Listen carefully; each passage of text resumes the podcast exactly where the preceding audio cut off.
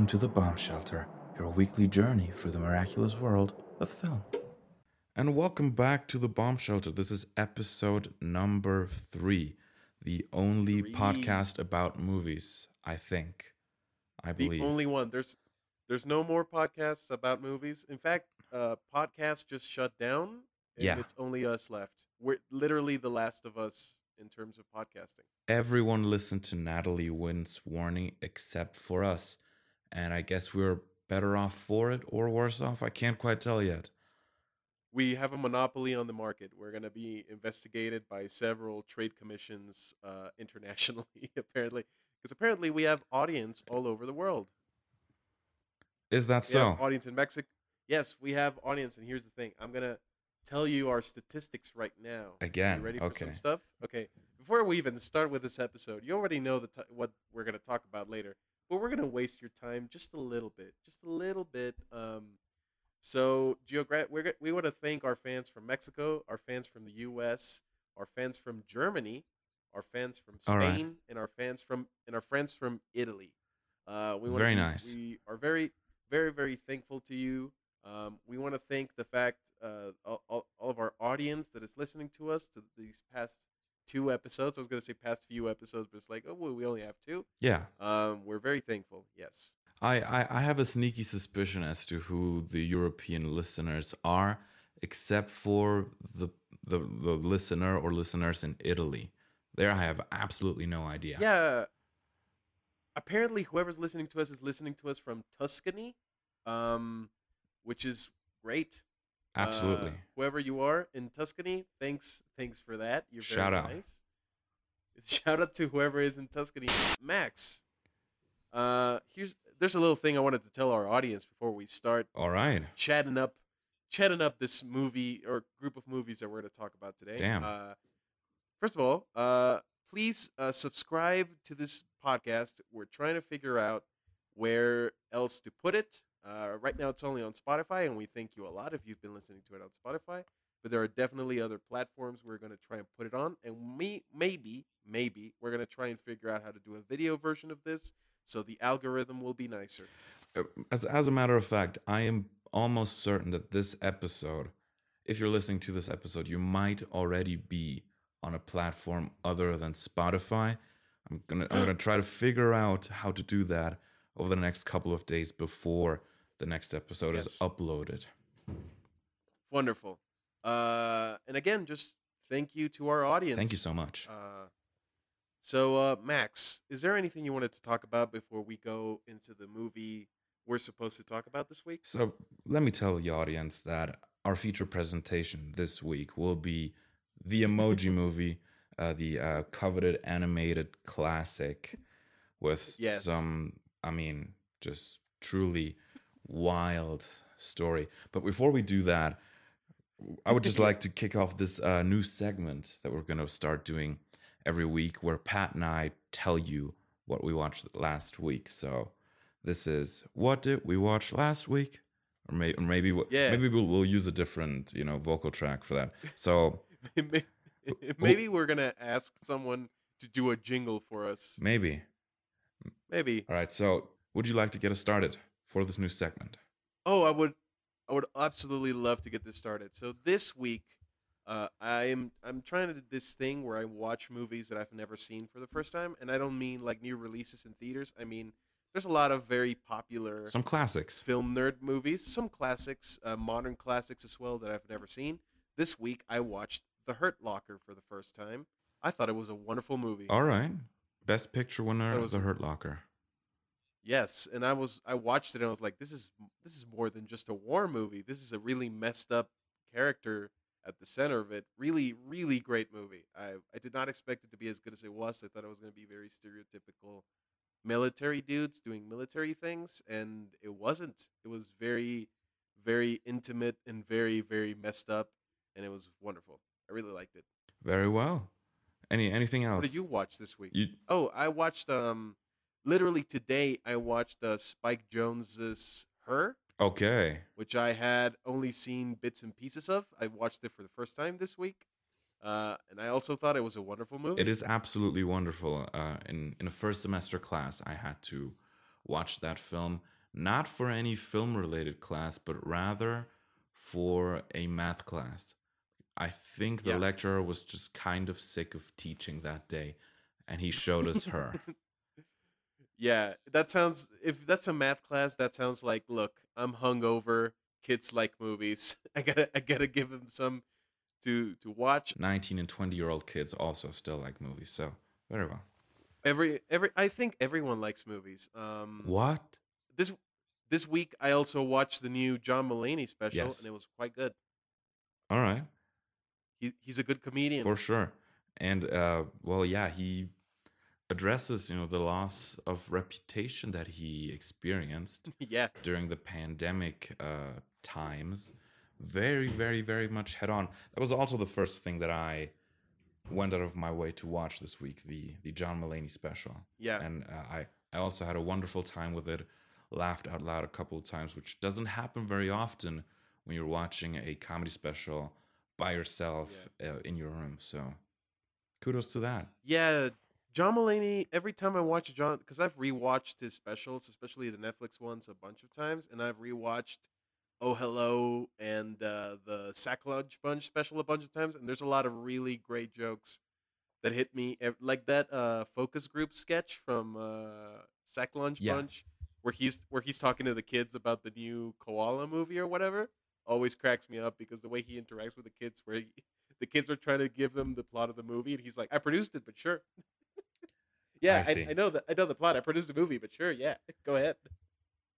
I I haven't. The, it's, I think it's the only John Mulaney related thing that I have not seen fully. Oh, I've seen bits and pieces. Sack I've seen Bunch. the the Jake the Jake Gyllenhaal song. Is that Mr. Music? yeah, the Mr. Music. yeah, song. it's Mr. Music. That that's the one that I've seen. Oh man, you have to watch the the whole thing is fantastic. It's so great and it's uh it's very John Mulaney, which make which means it's super surreal and super dumb and silly cuz he's a silly guy. I think I don't think if you know this. Uh he's a silly dude. He's a silly goofy dude. Wait, what? He's a silly goofy dude who used to do cocaine and now Jesus. he has a very adorable baby. Now he has a very adorable baby.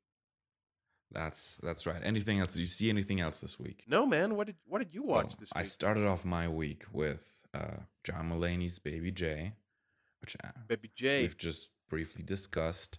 I then went into a rewatch of Guardians of the Galaxy Volume 2. I feel like I don't need to rewatch Guardians of the Galaxy anymore because after it came out on video on demand, I think I saw it for like two weeks straight every day or Oh. every night. It's great. So I, I basically know that movie by heart. And I rewatched Guardians of the Galaxy Volume 2 this week.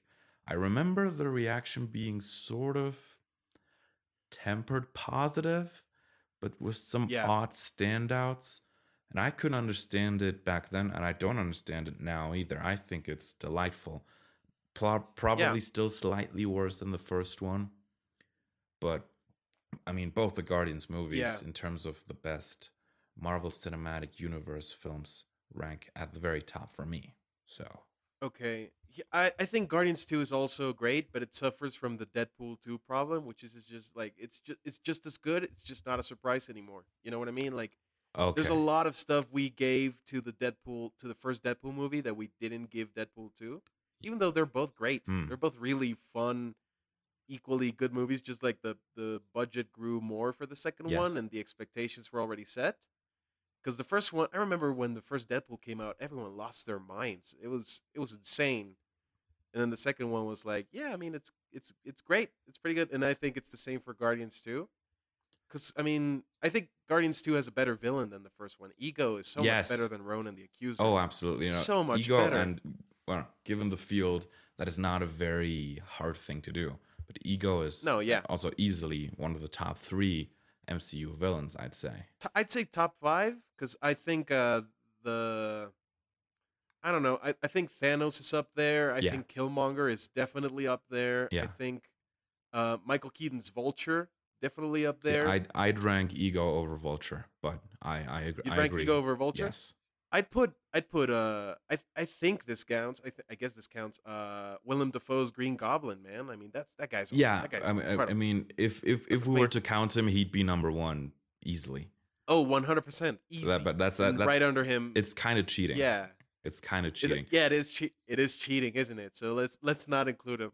So you watch Guardians two, and it's a delightful movie. Yes. really fun movie. Then on Friday, opening day, I went to the theater and saw Renfield, starring Nicholas Hoult and Nicolas Cage. Whoa, I can't wait to see that. How was it? I didn't like it. Let's, just keep it at that. Aw, man. I didn't like it. That's Yeah. ah man. It's it's it's a movie that I really wanted to like as well. So I I I feel sorry about not liking it, but the concept is really really dope and Nicolas Cage is always extremely committed, but Yes. the whole package deal didn't do it for me unfortunately. Oh, okay. Yeah, gotcha, gotcha. That makes sense. I mean, it, it did look like, I mean, it's a fun premise, and it did seem like a lot of schlocky Whedon jokes Hmm. strung, strung together as like a vampire assistant doesn't want to be a vampire assistant anymore. But uh, yeah, I'm still going to watch it. I'm a, I'm a Nick Cage truther. I'm a Nick Cage fan. Nick Cage is by far the best thing about Renfield. The best Oh, the best that- parts are the ones where Nick Cage is on screen. And as per usual, he is absolutely unhinged. And Of you know, course. over the years I think we've learned to accept and cherish that. yeah, sure. What else did you watch this week? I rewatched my favorite film of 2016, which is Shane Black's The Nice Guys, starring Russell Crowe and that's Ryan. Gosling. It's one of, I'd say, my five comfort watches. And I saw that this morning because I was uh, severely sleep deprived this morning. And I put something on that would just sort of relax and help me and, you know, let me have some fun over the morning. Oh yeah, for sure. We all need some fun over the morning. Yeah. Uh, the movie I watched this morning is the movie we have to w- talk about in this episode. So I did not have fun this morning. Ooh, I see. But before we get to that, we should jump to the next segment uh, that we're trying to. We're trying stuff out. obviously, These segments might be the next week, might not be, depending on what you tell us. I don't think it'll be there next week because next week we would just be repeating ourselves with this segment. Probably, yeah. Yeah, most likely. But anyway, it's about the three films, wide releases that we are most excited about for the rest of 2023. So for me, my third most anticipated film for the rest of 2023 is Dune Part 2. Oh my God, yes, that's my number one. I think. Really? Oh my. yeah. Oh my. It's if if it's really your number one, then then, then we'll save it. Then then we'll save it and we'll and we'll talk Oh about it later. God. And you and you do your number three right now. Oh, uh, my number three. Oh man, number three's gotta be Avatar three, man. Like I, I can't wait to see that. That's gonna be so much fun. Is is is, I- is that really out this year? I because I I'm I'm still doubtful apparent- about that. Apparently, apparently it is. Let me see, Avatar three. If it doesn't come out this year, oh no, it's 2024. Exactly. Forget, what I said. Yeah, No, okay. So my number three choice. little snafu there. All good. I mean, number three. Number three is gonna be that Teenage Mutant Ninja Turtles movie Seth Rogen is doing. That sounds super Okay. fun. All And it looks great. Looks really good. Uh, looks really fun. Looks really um, like a like a movie that's gonna be really true to the Ninja Turtles. And uh, yeah, man, I'm I'm psyched for that movie. Sure. I've committed to watching it in theaters. I wouldn't say it's one of the movies I'm most excited for, but I'm willing to invest into it. it in, in general, you know, there's there's there's a movie that came. I don't I don't remember when did it come out. Was it 2018? Spider-Man into the Spider-Verse brought sort of the revolution of animation in terms of one film. one one of the many revolutions of animation we've had Yeah. over the years, and and now everyone is like, oh, the secret to cool animation is playing with the frame rate. And you're like, yeah, sure. No, well, get- I mean, yeah, that's that's that's a gimmick that other films have since adapted. What I would say Yeah. that this film brought into the mainstream is that realism in animation is kind of lame. Yeah, it's really bad. I don't like it. I That's I that's how you get take it that that's far. how you get uh that's how you get Polar Express. that's how you get Polar Express well, and Christmas Carol sure. and Beowulf. Th- th- that, those are some extreme uncanny uncanny valley examples. I was thinking more of yeah. maybe uh well, I don't know, something that looks like Toy Story. Well, well, well it's it's obviously super fantastical and the Yeah. premise overall is unreal to say the least. Yeah. But the objects look as though they would be able to exist in our world. Am I, am I explaining myself Yeah, correctly? I- Do you know what I mean? Yeah, I, I know what you mean. Like like Toy Story, the cool part about Toy Story is like yes, they're inherently cartoonish because they have to follow like the Disney house style, but also like the textures are like the texturing and the lighting is amazing. And that's what really like the, as long as the humans as long as the living creatures or things that resemble living creatures are not super realistic, you're in you're in the sweet spot, I guess. Yeah. And so what Spider Verse brought in was this sort of super heavily stylized, let's not care about realism at all, but about No. just making something that looks really, really, really, really cool and has a defined style. And that's Yes. one of the many things that makes the movie work so well. I mean, it got a it got an Oscar. So Yeah, which we we all know is the trade the trademark for great movies, like Crash, Crash, that great classic movie. Uh, yeah. All right. Well, I mean, you And- know what I mean, though. All right. What's your number two? yeah, I'm- Oh, number two is uh, Across the Spider Verse. What a segue you built up, man. yeah. So I th- mean, that that that is my number one. So yes, maybe Wonderful. ma- I'll- maybe maybe we'll leave it save for later. Yeah, maybe save it for a little bit. My number two is Wes Anderson's Asteroid City. okay, that sounds great too. Yeah, That sounds super fun. I'm Great cast. Yes, great cast. They they left some very very very heavy hitters out of the trailer. I think I don't remember seeing Margot Robbie, who's supposed to be in the film as well, in the trailer. And there was someone else, but I can't remember them right now. So speculation is anyway that Margot Robbie either voices one of the aliens or one of the people in the hazmat suits that are sort of investigating this ship that has arrived. Oh, that's fun. City. So so she's not so she's not even in the movie. Just her voice. I, th- I think That's she might. funny. If she's in the hazmat suit, then she might be in the movie, and we just haven't seen her yet. She we Yeah. haven't seen her turn toward camera. Yeah. But yeah, let's go in, Whoa. into your number one, which is Dune Oh, Part man. Two. Man, I mean, we got some promotional images One- this week. Oh yes, and they all look wonderful. Yeah. Um, so Dune Part One is my favorite movie of 2021, and that's a year in which a bunch of superhero stuff that I also enjoyed, like the Suicide Squad movie came Yeah. out, and I'm, I'm a big superhero nerd. Everyone knows this. Like they came out, like Steven Spielberg came out with one of the best movies of his of his of the last 10 years that he's made, which is West Side Story. I love that new West of Side Story. course, of course. I love I, lo- I love Spider Man, uh, and I mean I'm a Spider Man nerd, Yeah. and I freaked out when I saw the other two Spider Man pop through the portals, even though You were one of those people. Spoiled, and one of those I'm one of those people. Like I didn't clap because I don't like clapping in movie theaters that are Mm. not a festival. Um, if it's not a festival setting, I I don't tend to clap unless other people are already clapping. In the theater that I was in, I think I think I saw it like a week after it came out too, so I was like already uh, aware of the spider people in it. I see. But I was still like, man, Spider Man, and like Shang Chi was super fun, and uh, Suicide Squad was super fun, and a lot of 2021 stuff that I really enjoyed. And then Dune comes out, and I'm like, this movie fucking rocks. this movie's so great. And then I and um, and then they announced part two, and uh, they announced who the cast is. Like Christopher Walken is the Emperor, and I was Yeah. like, what? Um, Austin Butler is gonna be Feyd-Rautha, and it's gonna be.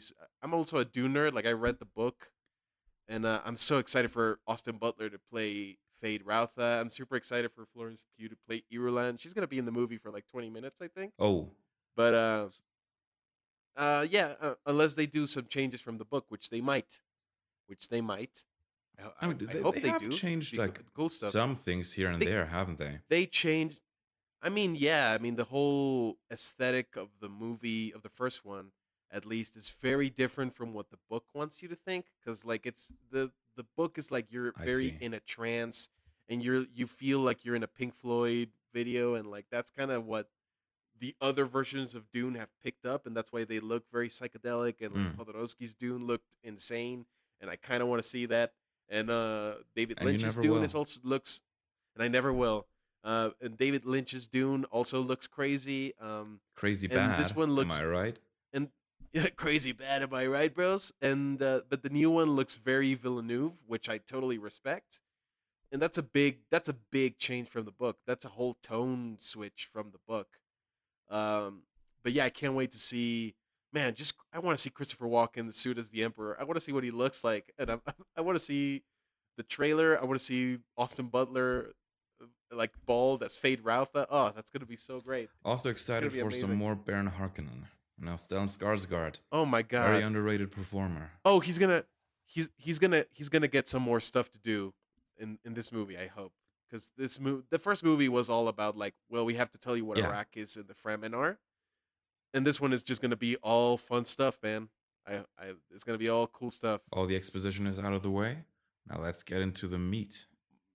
Yes, let's get into the meat. All right. Let's see that Baron floating. Uh, let's see Paul's demon baby sister. Let's see all that stuff, man. Did you read Very Dune? Did you read the first Dune? I've I got through about 65% of the audiobook before the movie came out.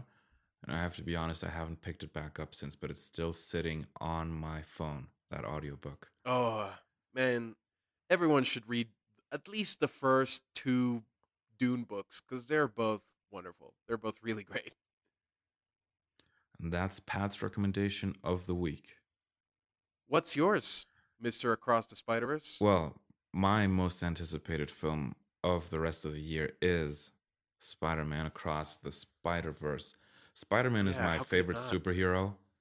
It's Oh yeah, times two. yeah, he's my favorite superhero. The the footage and the the the images that we've gotten for this one Yeah. just hype me the hell up.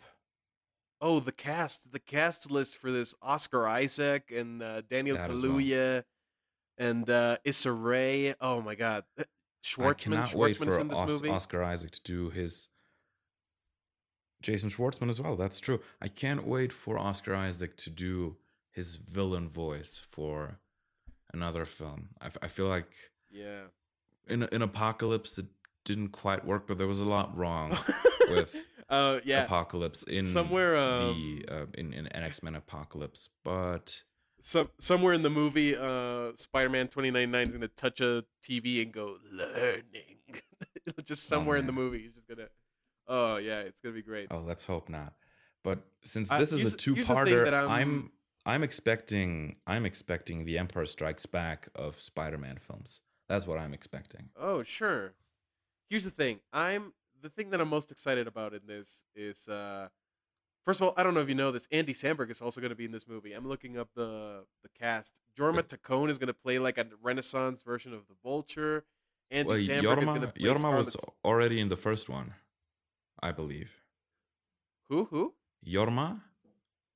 Oh, he plays um he plays one of the villains, I think. I think he plays like Tombstone or something. Like he's No, he's like a background character or something. but I think he plays regular vo- or Green Goblin, one of the villains. And I, I thought I was Green sure Goblin. About he this. plays. I'm that, not. that's that's it. He plays he plays Green Goblin. okay. He plays uh he he plays Renaissance Vulture and Andy Samberg is going to be Scarlet Spider. But what I'm most excited about is that for the first time in a bunch of years, uh Japanese Spider-Man is going to make an appearance in this movie, man. It is going to be it's going to be fucking amazing. I'm so if he's like there in the robot and they give him a second to like be in the robot, I'm going to lose my shit. This is going to be amazing. Uh, I wouldn't get my hopes Yamashiro. up too much about Oh, Japanese me, Spider-Man. me neither, but uh me neither, but I'm I'm still excited cuz it's it's fucking Japanese Spider-Man, man. It's he's he's the best. He certainly is one of them. Let me- Let's just say that. He he is one of the he's one of the several Spider-Men that exist all over media. Yes. Do we think we're gonna we're gonna get any live action Spider-Man in Across the Spider-Verse? It'd be fun. It'd be fun if like they were like jumping through the universes and they just like crashed into Tom Holland's Spider Verse and Tom Holland's just like, "Whoa, what are you doing here?" That's my Tom Holland voice. Um, Fantastic. it'd be it'd be fun if they did that. I think the best equivalent we're gonna get is like the three live action Spider Man are gonna make like cameos in a scene, but like vocal cameos. Yeah, vocal make cameos, and they might run through the the Spider Void. They might run through there, yeah. Something like that. Like there's gonna be a lot of details in the background. Like there's already like, oh, spectacular Spider Man is in Yeah. the corner of this movie, and Spider Man for the PlayStation games is somewhere in this See, movie. see, yeah, exactly. Yuri Lowenthal as Spider-Man from the PlayStation game is what And the spectacular it's to- Spider Man game. that's true. Is to me what Japanese Spider-Man is to you. I really hope Yuri gets one or two lines in there. That'd be fun. Yeah. That'd be really fun. That'd be really funny. So I hope uh, it's gonna be really fun. I think. I mean, it. It has.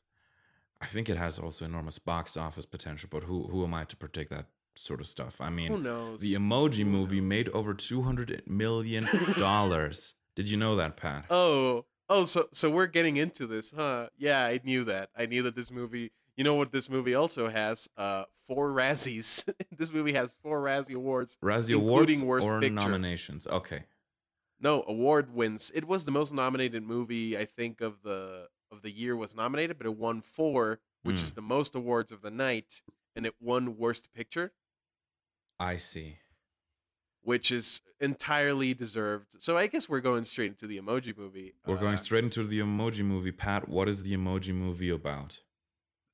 Oh man. Uh, so this I'm gonna give some broad thoughts about this in some context. Um, I start. I I had the idea for this show because I liked the idea of making pro positive content about movies, especially considering the negativity that surrounds a lot of film and filmmaking these days. And uh, I was just like, I'm gonna try and be a nice person, and I try to be a nice person. I try not to hate things, especially things that I like, like movies. And yet, there is one movie that really just sticks in my craw, really makes me like grind my teeth to powder, and it is the Emoji Movie from 2017. It is easily. I don't think it's the worst movie ever made. I've I've seen worse movies than this Yeah, or th- movies that I thought were worse than this. But this is easily a the movie that annoys me and makes me have the most unpleasant viewing experience of maybe any movie I've ever seen. I can't. I don't know exactly why. I mean, it's bad. It's a very bad movie. It- it's an insanely bad, terrible movie. But it's also a movie that really annoys me on levels that I did not know I could be annoyed by a movie. I see. Well, in the first And, uh, episode, I mentioned that every movie is a miracle, and Oh, yeah. there are bad miracles. And I think Yes. in this particular instance, oh my god. this puts the BAD in bad miracle. Yeah, here's the thing. It's this is not like because there's movies that are like bad because they gave a big old swing and it was a misguided thematic conceptual like maybe this is a, a good idea but we just did it bad Mm. maybe this is a bad idea but we just gave it everything we had and it ended up being fun maybe this is just bad but it's just bizarre and like the room like it's just a biz- bizarre enough for someone to appreciate it. This is just like the most bland cynical exercise of product placement i've ever seen in my life. It is insane. It's insane how like t- this movie like really preaches the amount of like uh, product placement slots it was able to sell and then turns them into plot points like they're the Oh. best thing in the world and you're like oh my Huh. god this this is so bad this is so it's so it's excruciating this experience to me Uh, but the fact that i had to find good stuff to say about it it was a little bit more painful but i will try i will It try was, my best It was certainly hard. Listen, movies that have a certain budget behind them are Yeah. almost impossible to completely fuck up from a visual Yeah. standpoint.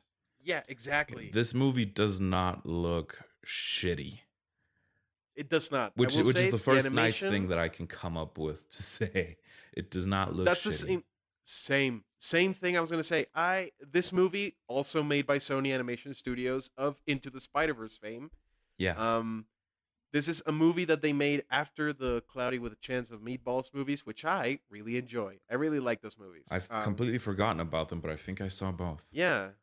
Yeah, I really like those two movies. Uh, I love Bill Hader, and Bill Hader's in them. So I was like, oh, Bill Hader does cartoons? That Bill Hader is a cartoon man. Of course I'm going to watch this. um, and then they made this, and then they made Spider Verse and Mitchell's versus the Machines, and I'm like, okay, I forgive you, Sony Animation Studios. Um, yeah, but the animation's not bad, and it's distinguishable enough from like the Pixar stuff, so it's visually distinctive and it, the quality is great. The textures are good. The way they handle hair is great.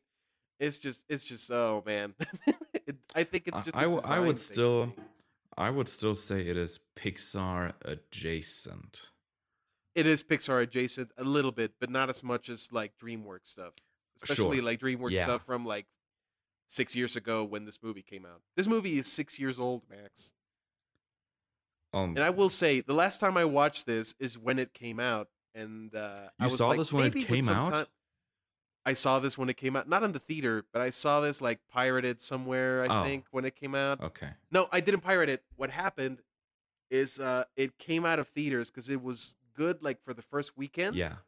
And then second weekend was a little worse, and then it just fell off a fucking cliff. Mm. and it came out on streaming and digital a little later and my nephews or my little cousins were watching and i watched it with them and i was like seething with anger and contempt and disdain for like i was with For a bunch of little kids who were no for this no for this Oh, movie. I love my cousins but this movie oh my god. And i was like maybe six years have given me enough distance to face this movie again and be fine with it it did- they did not i was i was so i was so annoyed with this movie from the get-go from the get-go man I will say But, uh, I was very very happy to find out that uh, in the region that we're in, the Emoji Movie was available on a streaming platform, and thereby we did not have to pay extra.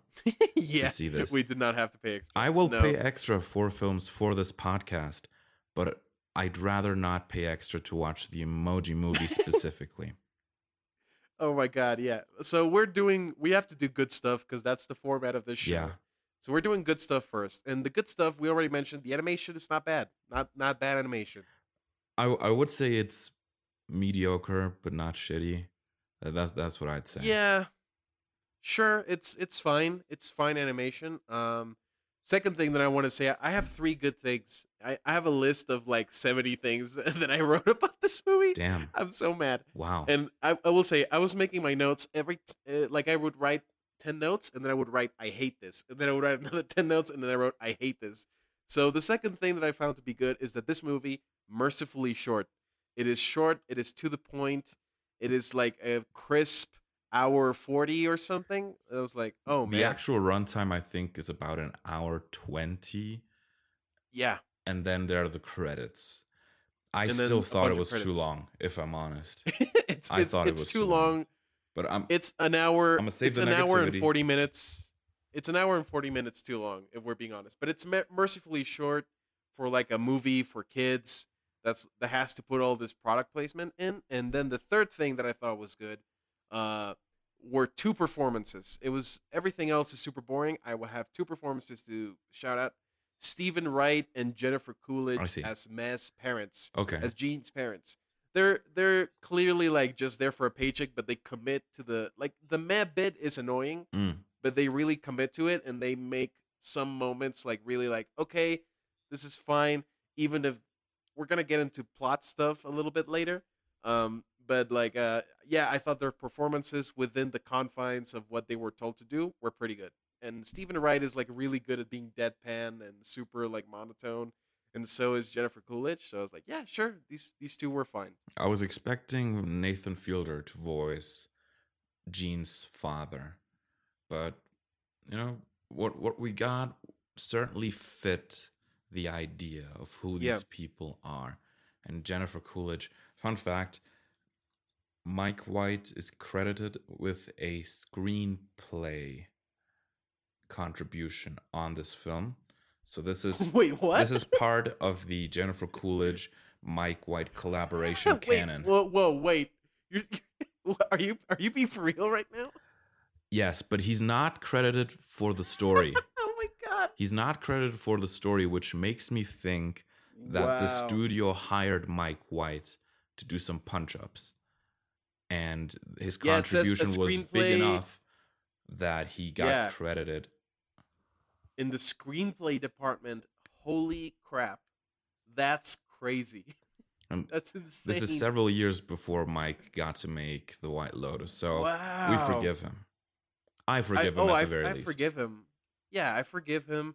I forgive Anna Faris, I guess. I forgive Patrick Stewart, definitely. Like, oh my god. T.J. Miller does not deserve any of our forgiveness, really. and neither does James Corden, if we're being honest. No one deserves James Corden to be in their lives. the fact that when- the movie is over and they show the title again, the two characters that pop up on the screen in order to replace some of the letters are T.J. Miller's Gene- character and James Corden's character. I don't, I don't, Uh. I don't know. I, I feel like those two would not appear on the front of a movie poster today, but that's just a hunch.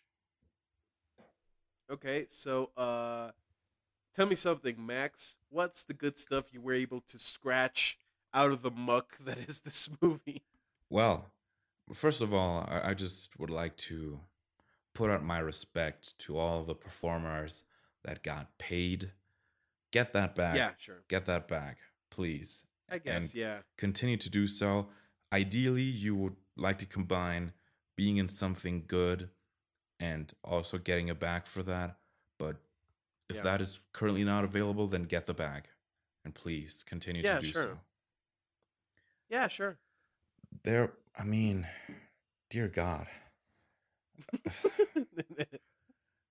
Yeah, uh, I.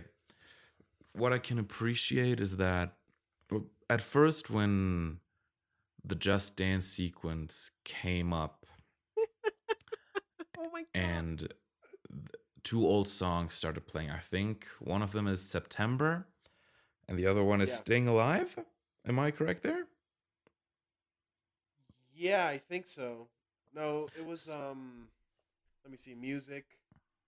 Uh let me check. While you're checking, I I can appreciate when a film tries to give an older song a second wind, because in the best of cases, you get a running up that hill scenario going, and in oh, the worst yeah, case, sure. you pay the original artist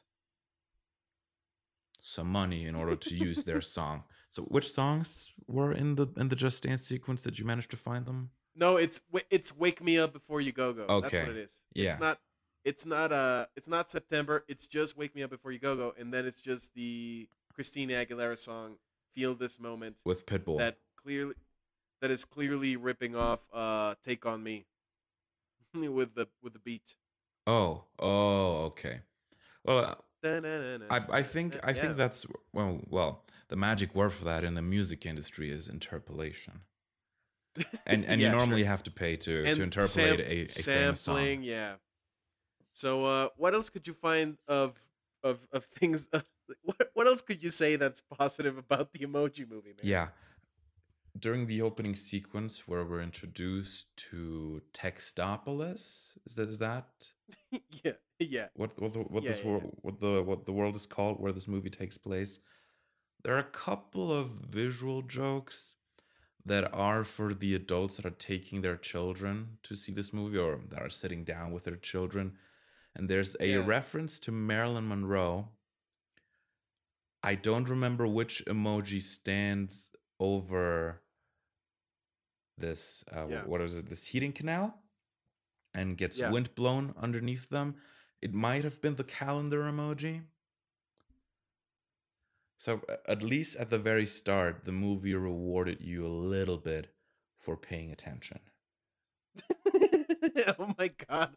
Yeah, there's there is a lot of stuff going on in the background that I didn't notice until on my first viewing. This time, I noticed like a bunch more stuff going on in the background, and uh, just like some emojis just like aimlessly dancing in the background, and I was like, oh man. And anything you noticed in that opening sequence? Any sort of visual stuff that I might have missed? Oh, uh, oh man, just how bland Textopolis looks. It looks so boring. Um, Yeah. Well. yeah. I, I mean, there's, there's, there's. I, I thought it was just a really dumb gag when Gene is putting on a tie and then it slips off him as he's just walking, and I was like, oh man, this is. I'm, I'm in for some, aren't I? I'm, I'm Oh, in yeah, for that's- this kind of movie, aren't I? That's I I would I would say that is low key cheeky. Yeah. That that that, that, the thing. that also happens within the Here- first 10 minutes and after that I don't think I have any more notes that can be interpreted as positive. Here's the thing, though. He's he's putting on a tie Mm, and it and it slips off him. yes. But he can like materialize sunglasses later in the movie. You're like, you, there's emojis that have like a tie on. Wait, so the poop emoji has a bow tie, Yes. and it's and it doesn't have a neck for you to tie it around. Mm-mm. It's just like a part of the emoji uh, of like his dress code. And then when he turns into an emoji in the cube, he's just the poop without the bow tie. So you're telling me Gene can't just put on a tie? It's so fucking stupid. Okay, so we're just It should it should we're gonna go straight into it, I He, guess. sh- he should have used a clip-on tie instead of Oh my god, double sided tape or something. I don't. I don't know. Figure. yeah. Oh my god. So we're gonna go straight into the bad stuff. Uh, and the the biggest thing, I have a bunch of really important like because there's a bunch of notes that are like minor, and by minor I mean major annoyances. But there's just like the reasons Yeah. this movie is bad for me. The first one is the product placement really messes with what this movie could have been, which is kind of like what Wreck It Ralph 2 is kind of about. And there's a bunch of movies that are kind of like, I don't know, there's movies that can be product placement but are really insightful, like the Lego movie. I see. Like the Lego movie, like the Lego movie is like a really average movie, but it's a cute, fun movie, even though it's a commercial for all the like IP tie-ins Lego has. Sure. But it's a really fun movie, and just that one scene with Will Ferrell playing with his son and dissolving the super glue is like, oh, that's the emotional core to this entire movie, Yeah. and it's a really fun, moving scene. And this movie could have had some of that, but it's just Where? the fact that it's, I don't know, it's just the fact that it's set in a phone. First of all, the fact that it's set in a phone, and the first part of this movie is like. The most incredible thing about technology is all the apps that we have, and you're like, mm. I mean, sure, whatever. This could this could be satire or whatever. That's that this movie, if that was serious, it's been dated horribly that that line. I know, I know. But here's the thing. So, this movie, at several points, does like a head fake of like, oh, we're on our phones too much. We communicate using our phones too much. There's like little shots where like two kids are like looking at their phones and walking towards each other, and then they hit each other in the face. One of them falls down, and he's still texting while on the ground. And you're like, well, if this, re- I mean, if the rest of this movie was about that, like maybe we could have something to work with. You know what I mean? Yeah. But it's the fact that they spend like 20 minutes of the movie in Candy Crush. They spend another 20 trying to get in and out of Dropbox. Ooh. Um, the fact that the fact that a, that a Twitter bird saves them, the fact that they're like sailing on songs on Spotify and you can promote all the songs you got to the rights to, and Mm. they also have like the the a little bit of Chinese investment with the WeChat stuff, and uh, uh what other ad- there, there's other ad- the Just Dance thing, um, Yeah. the Instagram and the YouTube, like there's so much like tie-ins and there's so much like insistence on like the cloud is the best thing that ever happened and guess how you can access it dropbox like Mhm. there's a lot of stuff like that and like yes dropbox is amazing but i don't need it to be part of this movie in which like it, it- they use apps as like plot devices Yes. for the story to go along and it is harrowing it, it it annoyed me so much that this movie was like, yeah, it's about emojis or whatever. It's like an emoji doesn't want to be the emoji that he is. And you're like, okay, fine, whatever. It's just like, man, the fact that they have to go through, they spend so much time playing Candy Crush. Man, they play so much. They play an entire game of Candy Crush, and then they play Just Dance the way it the way it isn't played, because that's not how you play Just Dance. That's and not how Just Dance works. and not even the mobile version because I did do the research and there is a mobile version of Just Dance. there was a mobile version. But also, like, what? Who downloaded the mobile version of Just Dance? I don't know someone That's who crazy. had the, maybe someone who had the Wii U and then uh you know just wanted to keep playing Just Dance but didn't want to buy another console. Yeah, I mean that. Yeah, but that's an insane person. You know what I mean? Yeah, Yeah. to be fair, To me, I to had me, the I had the Wii U, but I did buy a new console. oh yeah, me too. I I got a Switch the moment that Zelda came out, and I was like, oh yeah, I'm gonna, I'm totally buying a Switch. What am I crazy? Well, I'm not playing Zelda on the Wii U. oh no, absolutely not. No, You shouldn't you shouldn't So, play yeah. anything on the Wii U. By the way, just just maybe just uh maybe just Mario Kart, but now it's on the Switch, so you don't have any reason to play it on the Wii U. Exactly. Maybe the best, the only excuse you have for having a Wii U is playing Wii games that are were not re-released for the Switch. that's true. There there are a bunch of Wii games that were never re-released for the Switch, like Super Mario Galaxy 2 and stuff, and like Oh, I mean they they're gonna do it eventually. But that's the only excuse you have is like stuff that was good that never made it onto the Switch. But now we have like better versions of Smash Brothers and Mario Kart and stuff like that. So it's like, yeah, you don't you don't need to play it. But let's get back let's get back Let's to get the back. Emoji movie. Man, the product placement really stuck stuck in my stuck in my like a like a rock in my shoe, man. what stuck in uh, like a rock in my shoe was the sort of plot dynamics that this presents. First of Yeah, all, sure. the apps don't work they the way they do in real life. And since Yeah. this movie is skewing super young, you can excuse it in that way. Then while he's while Gene is walking through the lobby, other emojis around him make different faces, except for the ones that are like super Yeah. well known. Yeah, and that then sort of put me off is everyone is yelling at him for making different faces, but then there's other people walking around in the background. Yeah. And but then then I realized what Yeah, that the- look, the- what, what, the what that's poop supposed to emoji- mean. I mean, the poop emoji is on the board. He's on the board of the emoji thing, and he's like frowning and laughing and smiling and doing Yeah. different expressions all the time. Exactly. He's not getting deleted. He's not getting yelled at, and He's not getting also not yelled getting at by deleted. Exactly. He's not getting yelled at by Maya Rudolph. No. Maya Rudolph get that back. And well, after Gene goes into the emoji cube, which is supposedly all the most used emojis of this specific user, and yet there are flags on this cube. And frogs. There's like a frog emoji. I'm like, really? what? The- thing that stood like out to me was the emoji. flags. Yeah. There's flags. There's like a frog. There's a bunch of like animals and stuff. It's like that's not how you use. That's not how humans use emojis. Yeah, it's it's just odd to me because then later in the film we go down to the losers lounge, which is where the least used emojis hang out. Yeah. And I think there was a toolbox in there. and an eggplant, which is The like eggplant. you're a teenage boy. That eggplant is all over your phone. man. Yes. Absolutely. That was that was what I was going to say. Thank you Pat for bringing that up.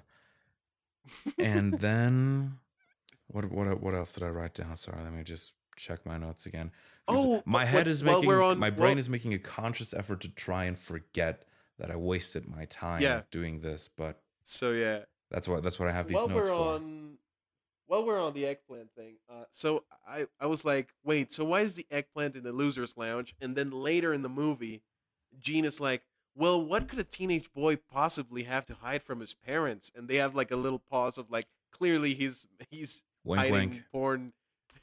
Clearly, his is like. So wait, he's not using the eggplant emoji, but he is like using apps to hide his porn collection or whatever. It's like, oh, okay, sure, emoji movie, Sure. this teenage boy well, I don't think it's implied that he that he jailbroke his own phone.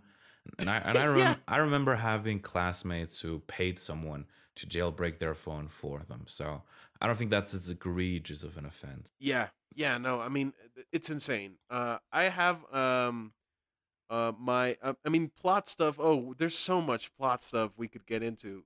I, I guess when we get to like the notes stuff, like the particular note stuff, we can cover that. But I wanted to cover the second thing that I really hate about this movie.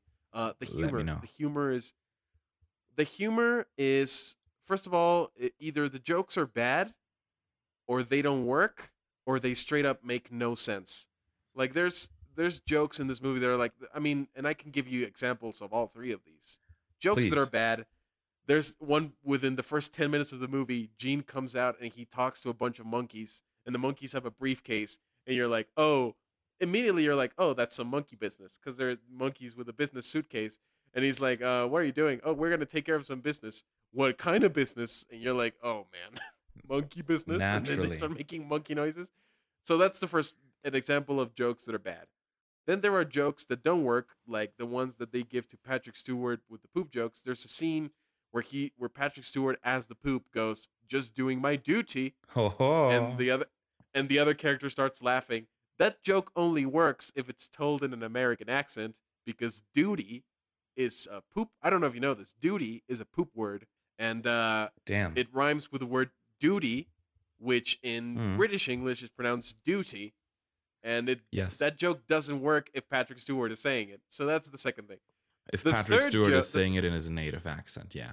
Yes. The third type of joke is the joke that straight up makes no sense, and it's the kind of joke that makes me mad, and it's most jokes in this movie. So there's one joke, and it's again at the beginning of this movie when I knew this movie was gonna freak me out. There's a scene like it's the scene where Gene is trying to get to the office uh, for the first time. He's trying to get to like the text app, Okay. and then he stops and he looks at a clock and he goes, "Oh my god, is that the time?" And the clock goes, "My eyes are up here, pal." And I paused the movie and I yelled into a pillow. I was like, Hmm. "This." So wait, so a clock. So first of all, a clock is uh, being expressive. Someone should delete that clock because he's being expressive. Yeah. Which is not what a clock is So- supposed to someone should An yell at that clock. supposed- Someone, someone should yell and then send murderous robots after that clock. Yeah. Second thing is you're, uh, of course, the the inherent contradiction to the to the joke of like, the idea is that looking at the hands of a clock is like looking at someone's cleavage, which is like okay, dumb, but o- eh, dumb for a kids movie, Yeah. but whatever. But the inherent contradiction to that joke is that it's a clock, and that the inherent function of a joke of a clock is for you to look at the hands so you can see what the time is. It's so Precisely. it's it is nonsensical. And there's another one like right after where like high five is walking past the nose and it's like, oh, it's in the nosebleeds. And the nose is like, I'm standing right here. And you're like, shut up, movie. Shut up, you stupid dumb movie. I hate you. Just You're remembering those thing. parts. Just remembering Oh those my parts God, is it's- making me wince a lot. Yes, there are no jokes in this movie that work, and the jokes that do work, the jokes that are funny, like again, mess parents. If they did that bit once, I'd be like, okay. And there's like Yeah. one or two instances where you're like, you could keep this, the rest cut it. Like when it's like, don't overreact, and the wife is like, uh oh, I told you not to over. Like that's that's a fun that that would be a fun bit by itself. But it's just that every time they're talking, they're doing the meh bit. And it's like, I'm so overwhelmed with, I'm so excited, I could almost shrug. And you're like, oh my God. Like, they run every joke into the ground. This movie confuses loud no- noises for a joke. There's several Hmm. instances in this movie where, like, something is looming towards them or they're like falling and they're just like yelling and there's like intense music and they quit the music it's like oh the situation is normal and you're like oh my god it's just the most infant infantile dumb jokes you could possibly it's it's worse than like minions level like on, constantly talking about bananas and farts Ooh. but it's just like oh my god this it, it just annoyed me so much Oh, absolutely. There are two uh, things I would like to bring up that annoyed me about the, the way the story was put together. So, as soon as the robots come out that are supposed to delete Gene, who is too expressive and is able to make more than one emoji face, which is something every emoji can do apparently well, they they can move their mouths. Not all emojis can. spawn hearts out of And their, their skin. eyebrows. Yeah, exactly. They have, they- all of them have eyebrows and mouths that they can move to a certain extent. I digress. Yeah. They go from collecting, trying to collect Gene, to recklessly shooting into a crowd of people. It's, it, it's odd. It's definitely odd.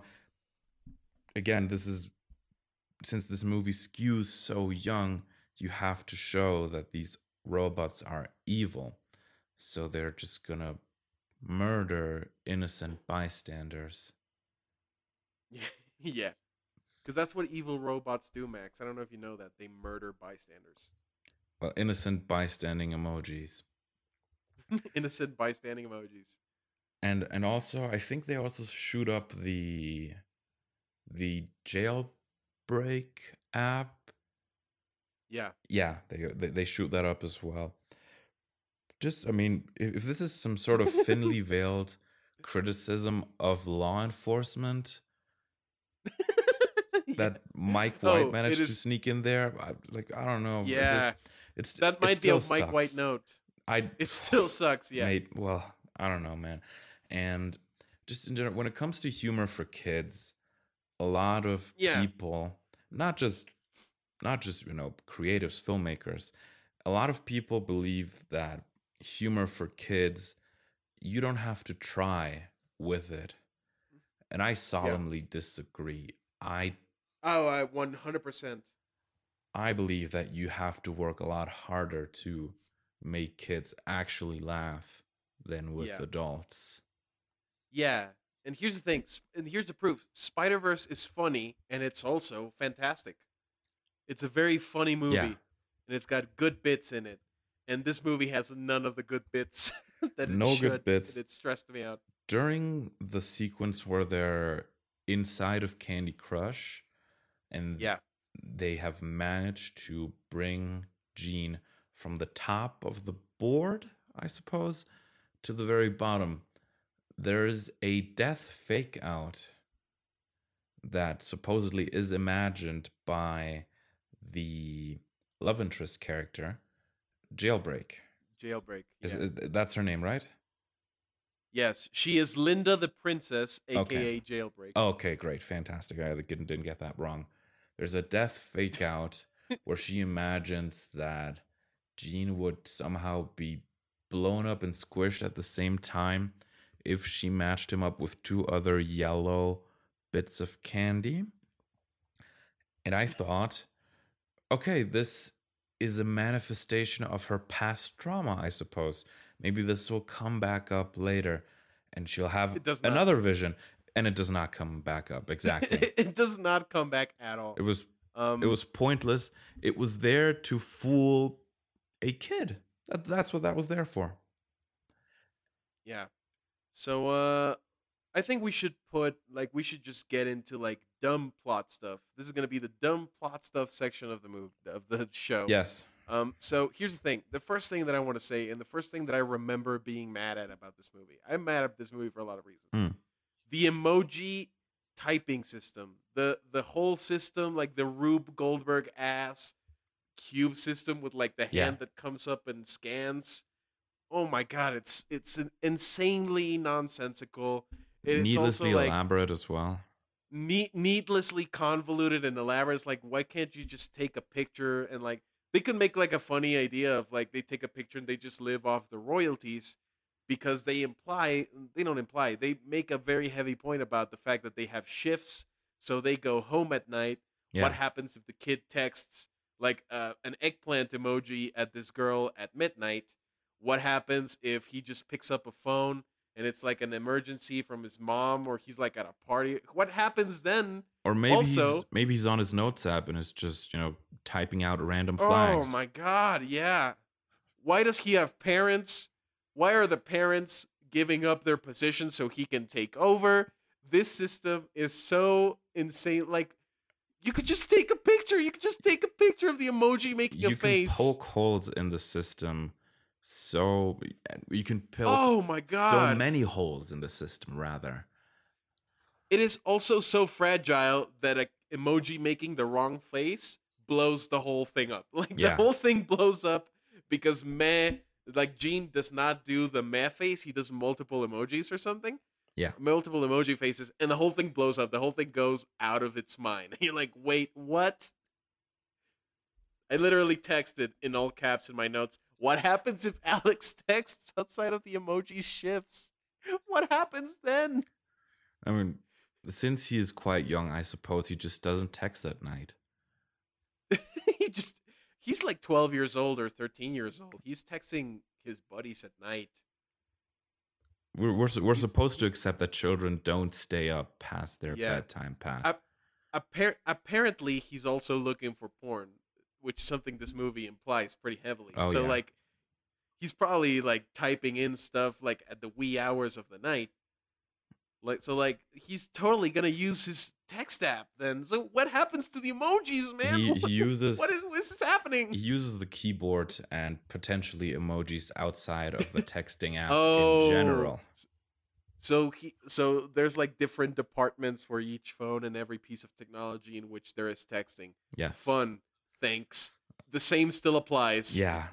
Cuz cuz they so wait, th- that means that the computer has the night shift and they're communicating? It's so fucking stupid. It's Um it doesn't make any sense.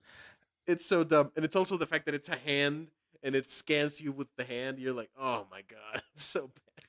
In terms of the quest that our protagonists go on, as soon Yeah. as they uh they realize that they don't want to well that stasis for them is unacceptable. I'm busting out all, all the screenwriting terms.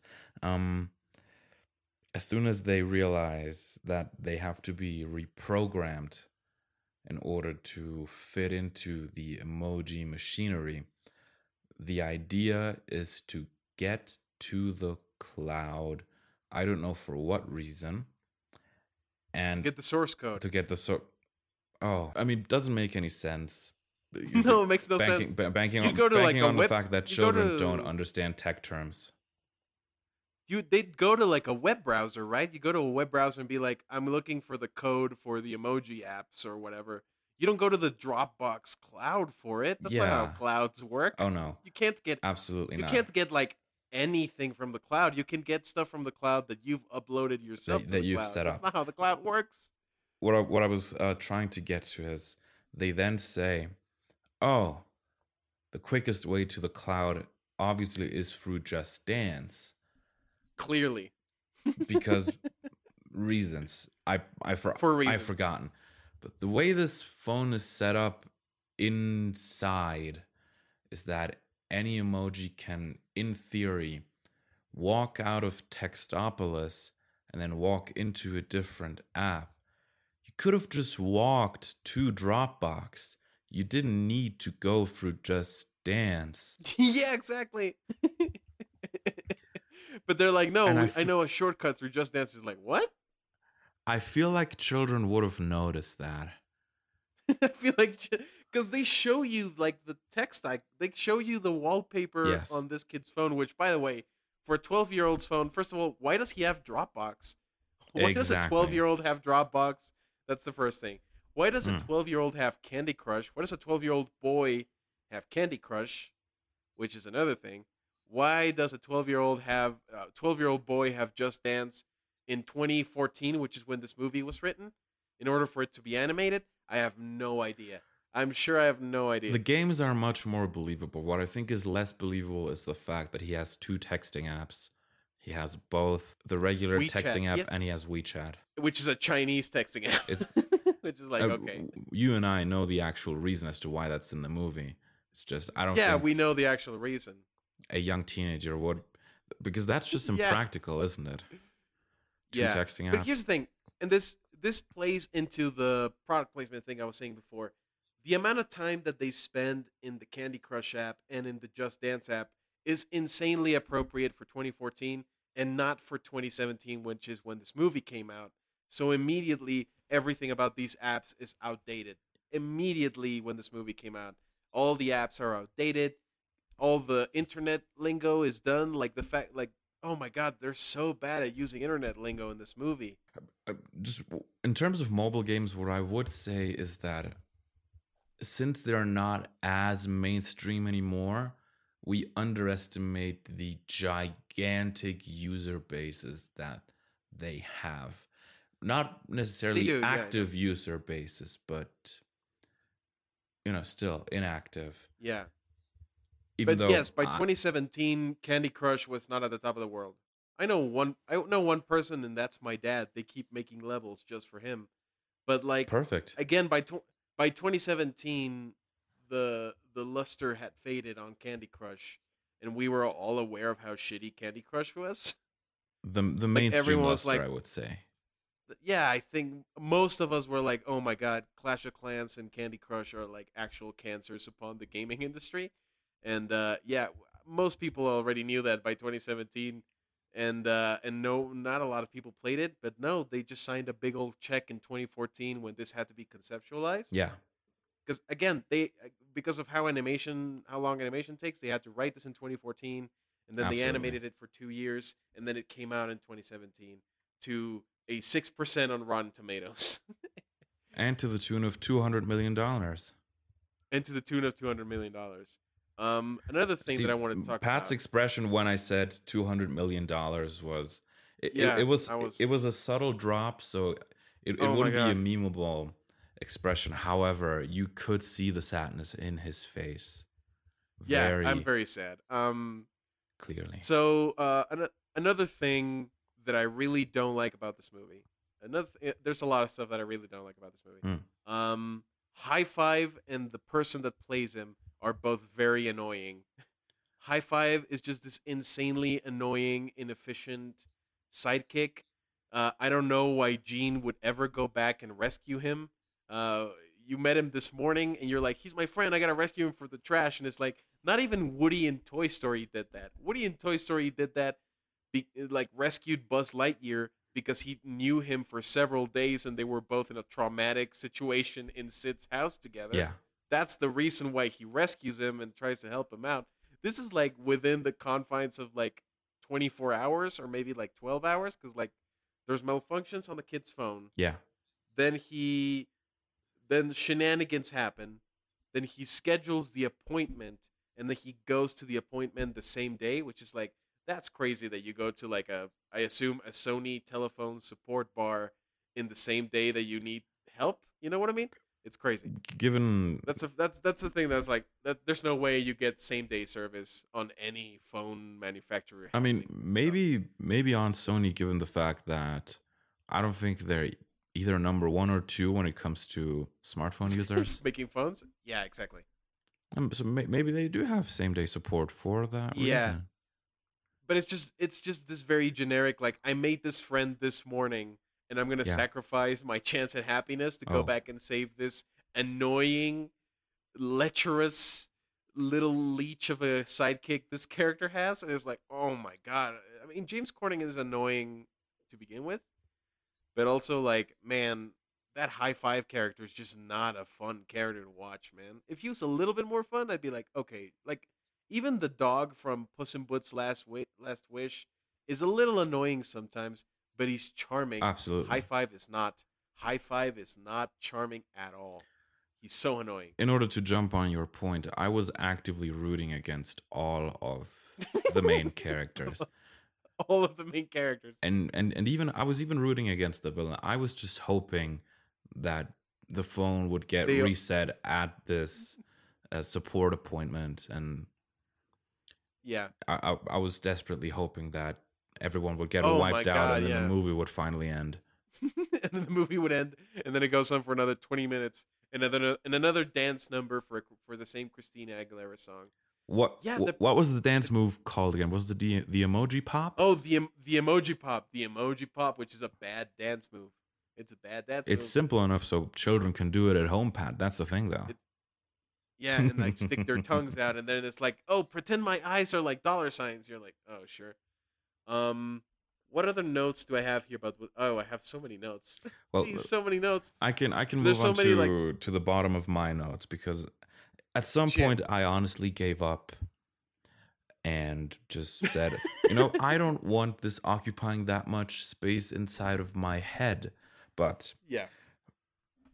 when Gene is held up at this uh, sort of cube that has all of the emojis waiting to be scanned by this rude Yeah. Goldberg contraption. High five and jailbreak bust in, and jailbreak climbs on the back of the robot, hacks him, and defeats him that way. And my thought was, why didn't she do that before when there were like yeah. five or six robots Oh attacking God. them? She could have climbed on the back, hacked one of the robots, and then had the robots fight each other. Oh my god, there's so much like weird hacking stuff and like when they have to get through the firewall and it's like, wait, so he needs to make different faces every time he does the Hmm. password? Wh- Why? why why?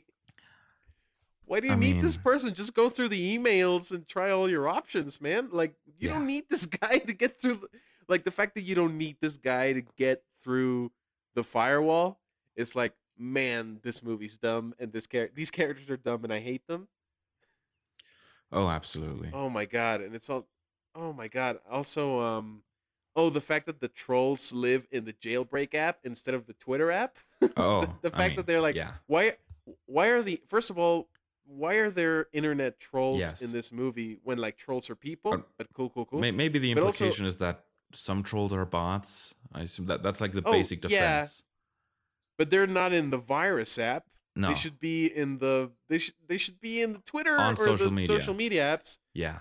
Yeah, while we're on the jailbreak thing, while we're on the hacking thing, in a movie that's full of product placements for how apps are great and they're gonna make your life better, because that's that's a, the mission statement of this movie is like just dance. It's incredible. It's the best app Oh, you're ever gonna have. Candy Twitter, it'll literally amazing. Twitter will literally save your life. Twitter will Mm. literally if it wasn't for Twitter, this character would be dead. Um literally, that's the thing the movie does. They they need a bird, they need a tweet a Twitter bird to fly them back to Gene's location and that's how they get to save him. That's how they get to save all of the emojis is with the stupid bird. oh boy. Um, So in a movie full of that stuff, the fact that there is a virus or jailbreak app that is presented as something positive is insane to me. it's like you're not even being consistent at being an ad. What are, what are you doing? yeah. oh my god. Just doesn't know, right? work now, does it? it does not work at all. I literally, oh, I have so many notes here. I have, yeah. why Well, I would mean- a commercial for phone apps even introduce a jailbreak app as a good thing? Mm-mm. They wouldn't. That's the thing. They wouldn't. Just That's- they would, they wouldn't. speed speed run through some of the notes. Come on. Let's let's let's get yeah, through this. Okay, let's get through this so we can get into how we would fix this movie. Um, so, um, this movie is about nothing. It could be a ca- cautionary tale about us using our phones too much or us being online too much, but it has too many spots to sell for this to be an effective talking point of the movie or like um, um, an overall message that this movie would have if it was an actual movie for kids. Number That's two. the first note I have. Number two, um, uh, Patrick Stewart. Why would you do that to pa- Sir Patrick Stewart, the great Patrick Stewart? Why would you do that to them? They probably had to pay a Um, premium for him. Number three. Uh, wait. So emojis eat? They have heartbeats? They have all this stuff? But there's like emoji. They eat pizza and Chinese food, even though there's emojis of pizza and Chinese food. What is this? Um, That's the horrifying existential dilemma of the emojis. Number four. of the emojis. Um, so there's a scene where High Five introduces finger puppets, and he's like, "I have a full collection." It's like, why? Why do you have a full collection of anything? You're an emoji. You're a computer program. But like, whatever. Fair sure. enough. Number five. Um, there is a B story in this movie that did not need to happen, which is both of Mess parents like having marital issues throughout this movie they have marital issues, and then they have marital issues and they like split up like their relationship Yes. falls apart so they split up and then they get back together and Gene said it's like I'm also a super like I'm he's like I'm also a mutant apparently I'm also one of the X-Men my son is an X-Man I'm an X-Man too we can make multiple expressions. You're like you're the I'm the lame, I'm like you're the lamest fucking mutants. Yes, and then yeah, the relationship falls apart. I no can I can add a little bit to that as well. I can add a little bit to that as well.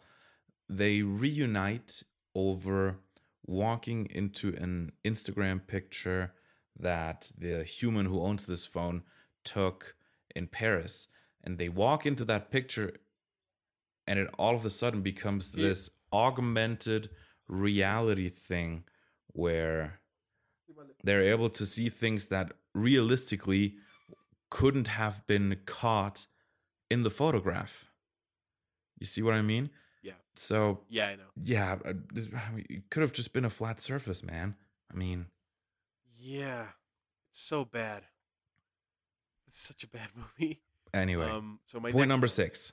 Um, on. So, so uh, Smiler, the main antagonist of this movie, the one who runs the text app, Yes. she is insanely worried about the integrity of the phone. She is worried about how if Gene is a malfunction and the phone is taken for repairs, that they're going to be deleted, right? Right. If Smiler is so worried about the integrity of the phone, why hasn't she just sent her bots to kill all the viruses in the jailbreak app, which are much more likely to take the phone to make you take the phones for revision than an emoji being weird? Because you can and also like if you if an emoji is weird, you can just be like, well, I typed in the wrong emoji. you know what I mean? Yeah, that's much easier to excuse than I don't know walking to the phone support and saying, "Oh, there's this weird app here that has like viruses on it." What? Why? why why'd you get that? Yeah, no, it's it's so dumb. Um, that's not even how Just Dance works. That's another note that I have. Okay, that was Um, number seven. they have- Number eight. Um, number eight, Christina Aguilera, sure is a hit with 2014 slash 2017 kids. Christina Aguilera, all the rage. She's all the rage, circa 2015 when this movie was probably rewritten to fit the kids. You know what I mean? And you know what? She got that back, so I respect her. Next point. Um, next one. Uh, so Jailbreak is like, well, I'm always looking out for number one. And May is like, well, looking out for number one makes no sense if there's no other numbers, which is a bad line. Yeah. And then Jailbreak goes, "What? I never thought about that. I I guess we gotta go save High Five. Mm-hmm.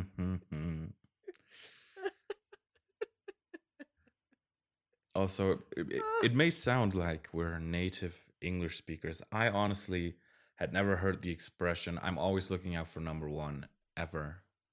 But that In real life, no. That's a that's like a detective procedural line. okay, huh? I've I've heard that line in like movies. Like I gotta look out for number one. Like I've heard that line in movies before. Like it's a very movie line of like, hey, you know what I mean? I gotta look out for number one. I don't know why I'm channeling uh, Mickey Goldmill from the Rocky movies. Jesus. Um, uh, yeah. So Christina, the the the whole um, oh my god, the whole I gotta look out for number one, and then that line, and it's like, you know what? I've never thought about other people before. I guess we gotta go. I guess we gotta go save high five. You're like, okay, Yeah. this movie sucks. Um, uh, next note that I have: uh, no one is having fun in this movie. no one, no one is having fun except for Steven Wright and Jennifer Coolidge, which is what I was saying. Um, and they might have. I mean, you can't see their faces while recording the voiceover. Maybe they didn't Yeah. have fun either. Maybe they didn't have. Just saying. Um, I don't like how this world looks. Like it looks very generic, and it look like the animation is fine, but the design of the emojis, like the way they're distributed in terms of like body mass, freak, weirded me out, and the way their environments look is so generic, and it's just so so dumb. It's like, oh my god, It's basic and it's boring as hell. it's basic and it's boring as hell. Um, uh, Alex has his crush's name as a password, which immediately makes him a creep. Yes. And the fact that Gene is like, well, if I needed a password, I'd use a girl that I like as my password. You're like, that's not how girls that you like work. No. Not even if I had been dating someone for multiple years. Maybe maybe if I'd been dating someone for multiple years, it'd be like, well, maybe you're my password to one thing. But to I- Dropbox? First of all, your Yeah, Dropbox but- is like, okay. Well, if I was dating someone, the thing that I would use, the thing of theirs that I would use as a password maybe would be their birthday, not their name though. Maybe yeah, that's right. Maybe their birthday. But it, you're still a creep. you're still a creep if you do that. Um, Absolutely.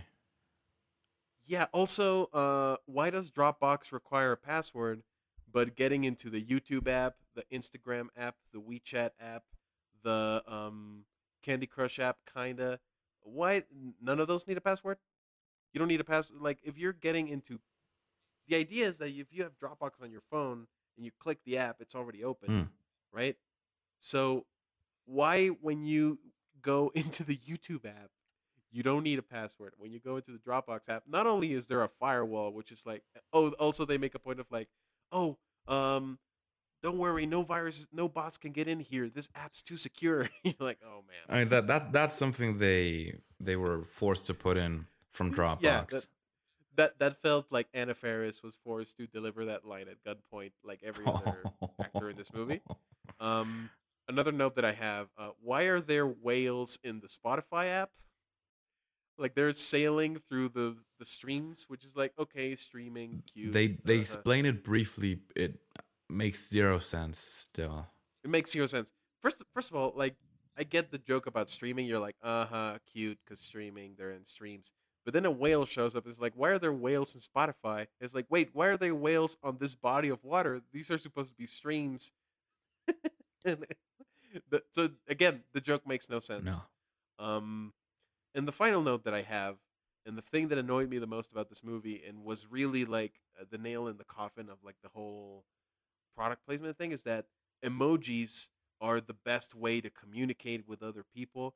They're the language of love, according to this movie. And an emoji making multiple like hard eye and hard kissy faces is the key to winning over a girl's heart. That's the note that I have. And then the final note is I hate this for like the seventh time. Well, if- whole list. Man, I should have known that's the way to to Yeah, conquer to to romance a woman is to man to to do like a gif of an emoji. What have I been doing my sent- whole life? I've sent a bunch of drunken DMs to Dua Lipa asking her if she's watched the Sandman show. I literally sent that one to Dua Lipa. I was very drunk and I sent a DM to Dua Lipa and I said, "Did you watch the Sandman show? It was pretty good." Uh, who knew that I just had to I send mean, an emoji now you know. and everything would be better? Now I know. Uh, do you have any random notes that you want to talk about before we go into how we would fix this movie? honestly, man, like I've taken pages of notes for the first two films that we cover. I tried to limit this as much as I could. Yes. So I've run through most of my notes. The way I would fix this movie is I would uh I, I don't know, maybe break into the executive who greenlit this break into their car and leave a note that says I am from the future. Do not proceed on production for the emoji movie. okay. Maybe something in, like that. in a that. more serious n- uh me too i mean I, I wouldn't have watched this movie if i didn't have to you know what i mean Yeah. uh, but you guys chose my personal nightmare which is this movie um so what's what's another the way that i would fix this movie personally in a more serious note yeah. is I would make this movie about something. Like I would. That's the most. I, again, it's a very dumb thing to say. Like I would make this movie. I would make a story tell a story. Hmm. You know what I mean? And have like a premise, like a psychological, philosophical premise. And uh, I think the way, the easiest way to do it would be to remove the product placement and like just make up your own like surrogate versions of these apps so you actually have something to say about them and you're not hamstrung by having to say how secure Dropbox is Yeah. or how fun Candy Crush is. You know what I mean? see. like if if you if you like I don't know why you had to make it Candy Crush. You could just make up any phone game. You could just make make up a phone game and have it be a commentary about how like we play on our phones. That, that's all we do, and it's like Yeah, it's a could- dumb message and it's a very basic message, but it's something. Snackle puzzle or something like that. You could have called it. I don't know. I don't know. Something like that. Yeah. Um, I would also, um, at least, because here's the thing, something that Mitchell versus the Machines does so well is that it's so good at using internet humor because instead of referencing specific memes like this does, Mm. and it really dates this, like the pen pineapple apple pen thing, That's right. really sets this movie, really sets this movie in 2017 Mm. uh, with twin. It's really 2014 in that one moment that's really 2017, which is like pen pineapple apple pen. Mitchell's and Machines is so good because it uses a sense of humor that is associated with the internet instead of using specific jokes or references yeah, specific references. internet culture. Yeah, the fact that it uses like cutout animation and it has like weird voices and stuff like that, like that's the spice of life for making funny stuff on the internet. And I think this movie was like really counting on like, oh, did you see that Anna Faris said the word slay or NBD, or that James Corden said shade? It's like, oh my god, just just like have actual funny people write this.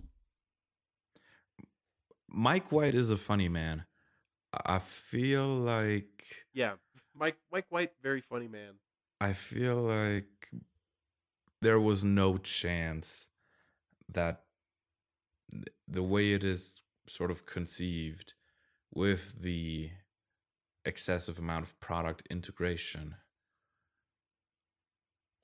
there's Yeah. there's no world where this is good with product integration the way that it's executed here Yeah, and most brands are not going to let you make fun of them anyways. Exactly, yeah.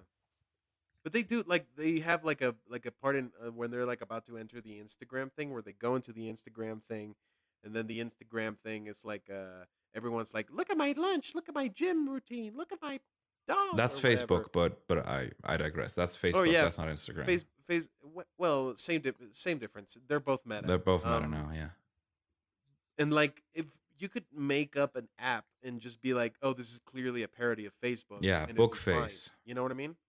Make it Bookface. Bookface is fine. You know what I mean? Like just make it Bookface and just have something to say that isn't just like, "Oh, being yourself is more important than anything." It's like, "Yeah, man, I've I've watched a Pixar movie before." Yeah, it's. I mean, the premise is well super basic. Most movies' premises are are super basic, except that the execution Mhm. is much more creative than what we got Yeah. here. Uh, The, the, the this premise, movie is literally Wreck It Ralph, but bad. This movie is pretty much like it's like this imperfection, this character that's like that wants to like uh this character that wants to escape this situation where everyone hates him. Yeah. So he goes on this journey and then but it's like all digital and it's like a bunch of IP been thrown in your face like Sonic the Hedgehog and stuff, but like at least Wreck It Ralph is good. and this movie's bad, but I mean, I don't know how this movie could be this bad except for all the product placement. If it wasn't for this much product placement, I think we could have a half decent movie. Yeah, but the premise for I mean the super super broken down premise of Finding Nemo is if you love someone, Yeah. let them go. Right? That's Yeah. the plot of Finding Nemo broadly described in one sentence.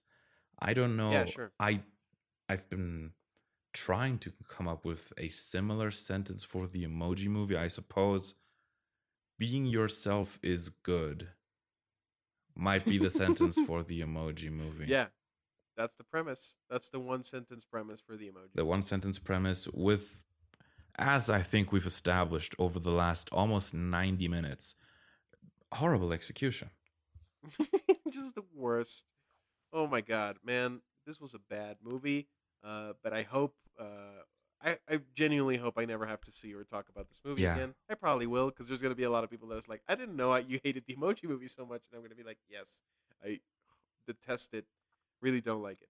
oh absolutely not i would not recommend under absolutely any circumstance No, such is life man yeah, just let's just forget about this movie, and I'm gonna rewatch Mitchell's or Machines tomorrow to wash this stank out of my soul. yeah i'm gonna watch barry on hbo max after we're done uh, Oh, we're- wonderful. we're, done recording this as a as a sort of palate cleanser Oh, wonderful.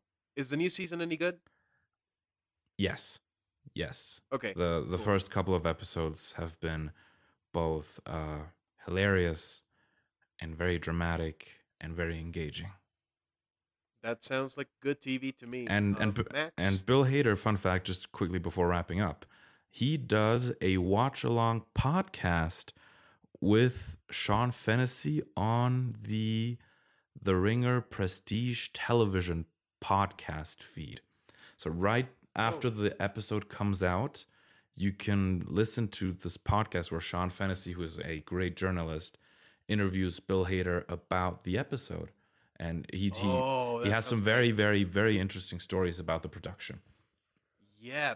Apparently, Bill Hader is like a film con- television connoisseur. and, Yeah. Like, hearing him talk about old movies is super fascinating. Kind of like hearing Nick Cage talk about old movies. You're like, oh, Absolutely. oh, these people are super knowledgeable. Yeah, yeah, yeah. Yeah, hearing Nick Cage talk about like uh, Caligari and Beauty and the Beast from the 40s and stuff like that is super fun. So yeah, I'm and also check out that there's podcast. there's the Criterion Closet Picks video of Bill Hader. oh yeah, That's also a, a, a gem of an internet video. So I think it's time to wrap this one up. yeah. Max, whatever are we gonna replace the Emoji Movie with on the poll for next week? Well, should we also keep the spot free for other animated movies? Um, I can't think of animated movies that are worse than this. Huh. So I would just go. F- I would just go for maybe like a box office success, and that's the slot that this belongs in. Okay. All right. Well, I- I'm looking at the list of movies that I prepared for this pod, and I don't think any of those were successful at the box office. How about uh we do uh I don't know. Huh. Maybe not like a box office success or maybe a movie that's like notoriously bad. Uh like Tom Cruise's Mummy. Sure. Let or then let let's have that spot be the blockbuster spot then. And Sure. it got That's a that sounds good. multinational, very wide release, And it was bad. and it was it was also bad. it turned out to be well yeah less than ideal. Okay then the mummy will replace the emoji movie on the poll that will be posted midweek. Do not forget to vote in this poll. Yes. just right before we go i just thought of something. One last thing. I after I had written down my notes i went through old letterboxd reviews for the emoji movie and there's someone i follow on letterboxd. She's uh i'm not going to call out her account but she wrote a very brief re- review where she says why would you want me to have kids when when if I have to expose them to this. I th- I think I botched the quote. I think I slightly misquoted it, but I just felt like I had to share it. It it made me laugh. It's wonderful. It's Great it's quote. absolutely wonderful. But anyway, Pat, where can people find you? Oh my God! They can find me uh, on multiple social media platforms, and by multiple I mean two, which are Twitter and Instagram. As Pat is an idiot, I am bilingual.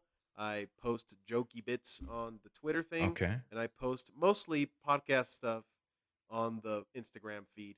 Uh, but yeah, that's where you can find me. Hey Max, I got a question for you. Yes. Where can we find you? Well, you can find me on Instagram at Maswer, which is M A S W E R, and you can find Yeah. me.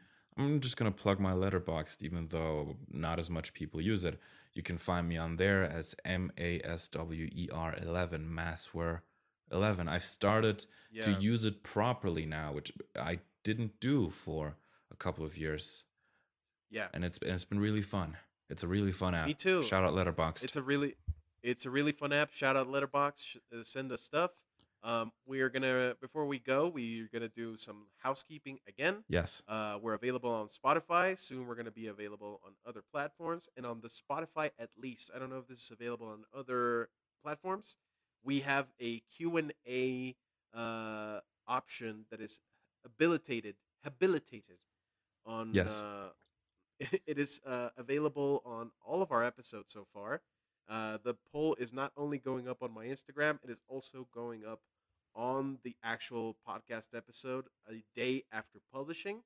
So uh, send us questions. Send us stuff that we can turn into content for you guys. Send us movie suggestions, even. send us movie suggestions. Send us stuff that we could put into the show, so we can put it in the pool, and then later the poll. The pool and the poll. That's uh, the two elements of the show so far. Max, it has Absolutely been absolutely fantastic. it was it was an absolutely harrowing experience to rewatch the Emoji Movie, but it was fun to just yell at it with you. I'm glad that you got that level of catharsis out of you. That's what this is for. Yeah, man. Uh, we will try to be more positive in the future, uh, unless we end up in a movie that Max hates as equally as I hate this movie. Just like Hmm. viscerally, horrendously. Oh my god, this is the worst. Let's hope not. Well, let's hope not. Uh, let's hope we don't do that to Max. Uh, and thank you very much for listening once more. Shout out to our listeners or listener from Tuscany. Uh, I hope you're having a wonderful day. See you next week. See you next week. Bye bye.